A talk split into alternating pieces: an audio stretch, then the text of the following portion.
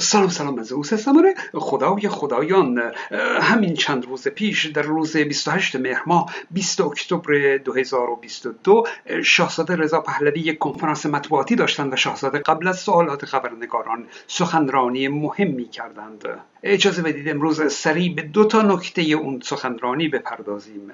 رهبری این انقلاب نوین ایران و ناکامی دسیسه های رژیم. شاهزاده از دسیسه های رژیم اسلامی به اینها اشاره کردند. القای ترس از تجزیه شدن ایران و همینطور سوریه شدن ایران. می‌دونید که ایران متشکل از اقوام مختلف هست. دارای زبانهای مختلفی هست. از عقاید و ادیان و آینهای مختلف هم تشکیل شده. از ابتدا هم چنین بوده. از هزاران سال پیش چنین بوده. اما همه این اقوام یک ایران یک پارچه هستند. تلاش حکومت اسلامی برای القای ترس از تجزیه ایران تا الان به جایی نرسیده. شعارهای مردم همه برای سراسر ایران هست و محسا به عنوان رمز وحدت این انقلاب نام دختر همه ایران هست.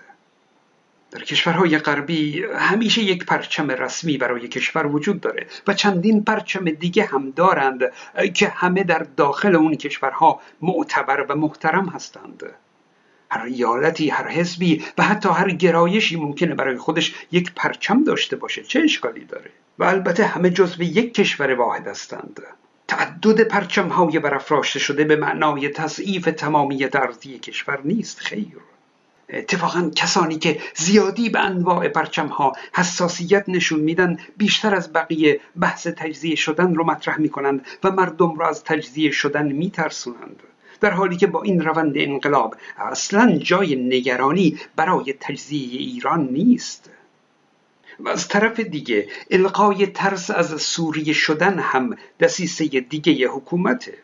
که در واقع سوریه شدن نیست بلکه پروژه مورد نظر رژیم تبدیل به سوریه کردن ایران بوده که اون هم ناکام مونده.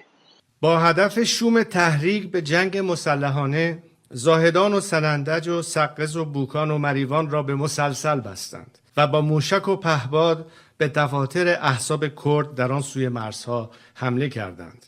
اینها همه برای ایجاد جنگ مسلحانه و به اصطلاح سوریه کردن ایران بود تا در سایه جنگ داخلی انقلاب مردم بخوابه و رژیم دوام داشته باشه. اما نشد. مردم کرد و مردم بلوچ وارد بازی کثیف رژیم اسلامی نشدند. خیشتنداری کردند و کار رو به جنگ مسلحانه نکشوندند. این وسط من یک اشاره هم به عنوان سرزمین سوخته کنم. دیدم که اخیرا اصلاح طلباهی القا می کنند که آخر این اعتراضات یک سرزمین سوخته است که به درد هیچ کس نمی‌خوره. خیر. اینم از القاهای دروغ این رژیم درمانده است. اولا این حکومت هر گلی بزنه ها به سر خودش زده. اگه حکومت کتک بزنه خون بریزه آتیش بزنه هر کاری کنه دامن خودش رو هم می‌گیره. یعنی داره سرنوشت خودش رو رقم می‌زنه که چطور کنار میره با کتک یا با خون و آتش. اگه حکومت می‌خواد بسوزاند و بسوزه و بره مشکلی نیست.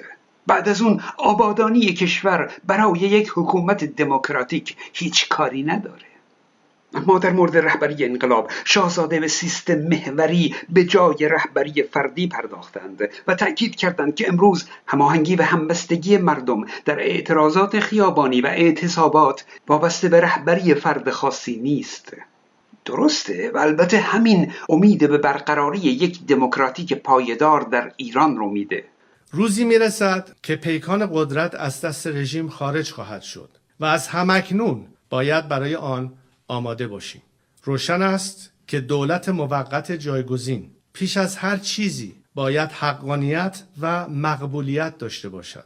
به ویژه از سوی شما نسل امروز که با جنبش انقلابی خود پایه های رژیم را به لرزه درآورده اید دولت موقت برای روزهای پس از فروپاشی حکومت آخوندی لازمه.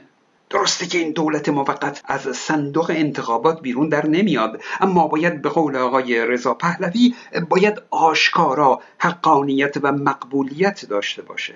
و برای کسب این مقبولیت لازمه که متشکل از انواع عقاید و گروه های دموکراتیک باشه. هدف این دولت موقت برگزاری همه پرسی برای تعیین شکل حکومت دموکراتیک و سکولار آینده ایران هست. و البته قبل از اون باید آرامش و امنیت کشور رو تأمین کنه و مشکلات معیشتی مردم رو حل کنه.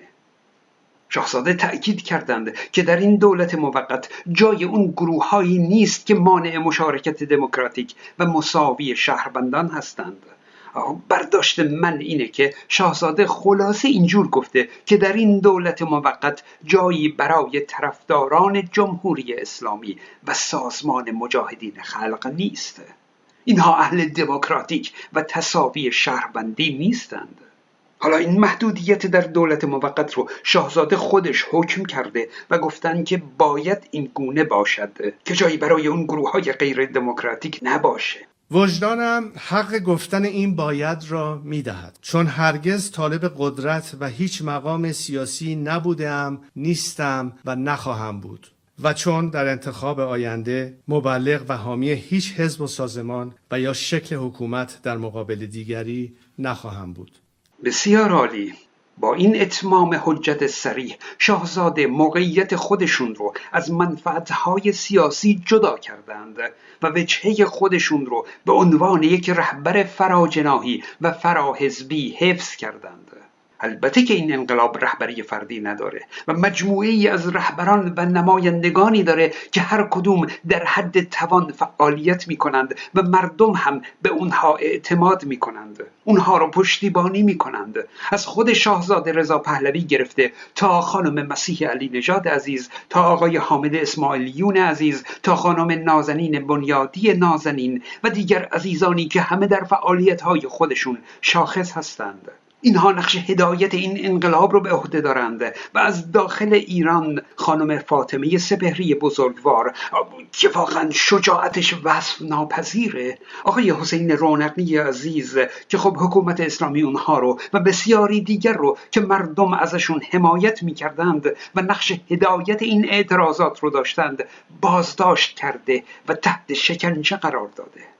و حتی اون دختران و پسران دبیرستانی که ماسک به چهره می‌زنن و از اهداف این انقلاب میگن و می‌بینید که مردم با انتشار سخنان اونها اون جوانان رو حمایت می‌کنند. اونها هم به نوعی دارن این انقلاب رو رهبری می‌کنند. دانشجویان دانشگاه های مختلف گروه ها و اصنافی که سنف خودشون رو به سمت اعتصابات سراسری هدایت می کنند او قرار نیست که یک رهبر داشته باشیم و همه حرفها همه فراخان ها همه تصمیم ها از سمت او گرفته بشه نه. و اگرم اون نباشه یا کنار بکشه همه چی بخوابه. خیر. شما یادتونه که آقایان موسوی و کروبی در اون اوج جنبش سبز یهو تصمیم گرفتن که دیگه اعتراضات رو متوقف کنند. چون آقایون تشخیص دادن که دیگه بیش از این فایده ای نداره.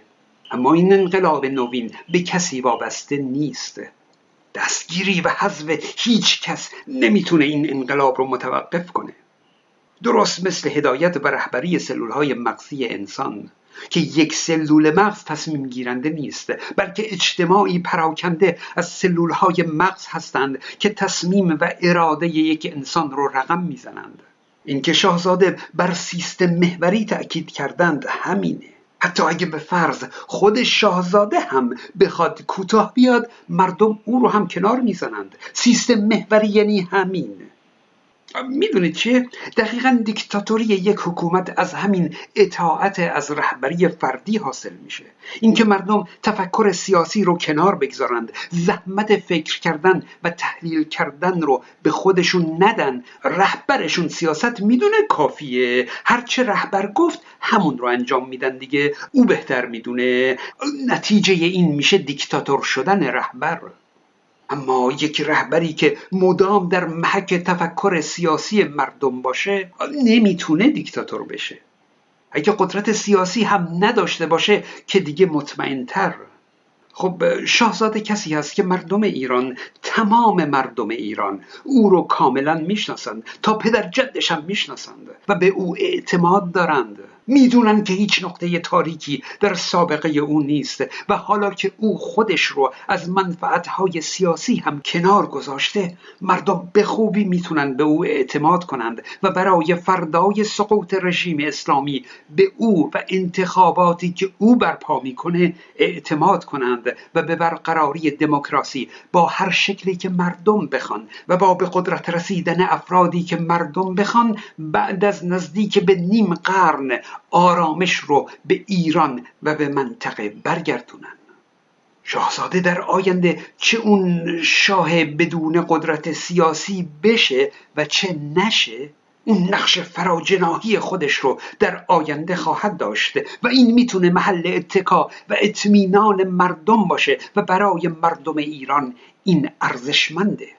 پیروزی در گروی استقامت و تداوم اتحاد ماست. پاینده ایران. بدرود دوستان.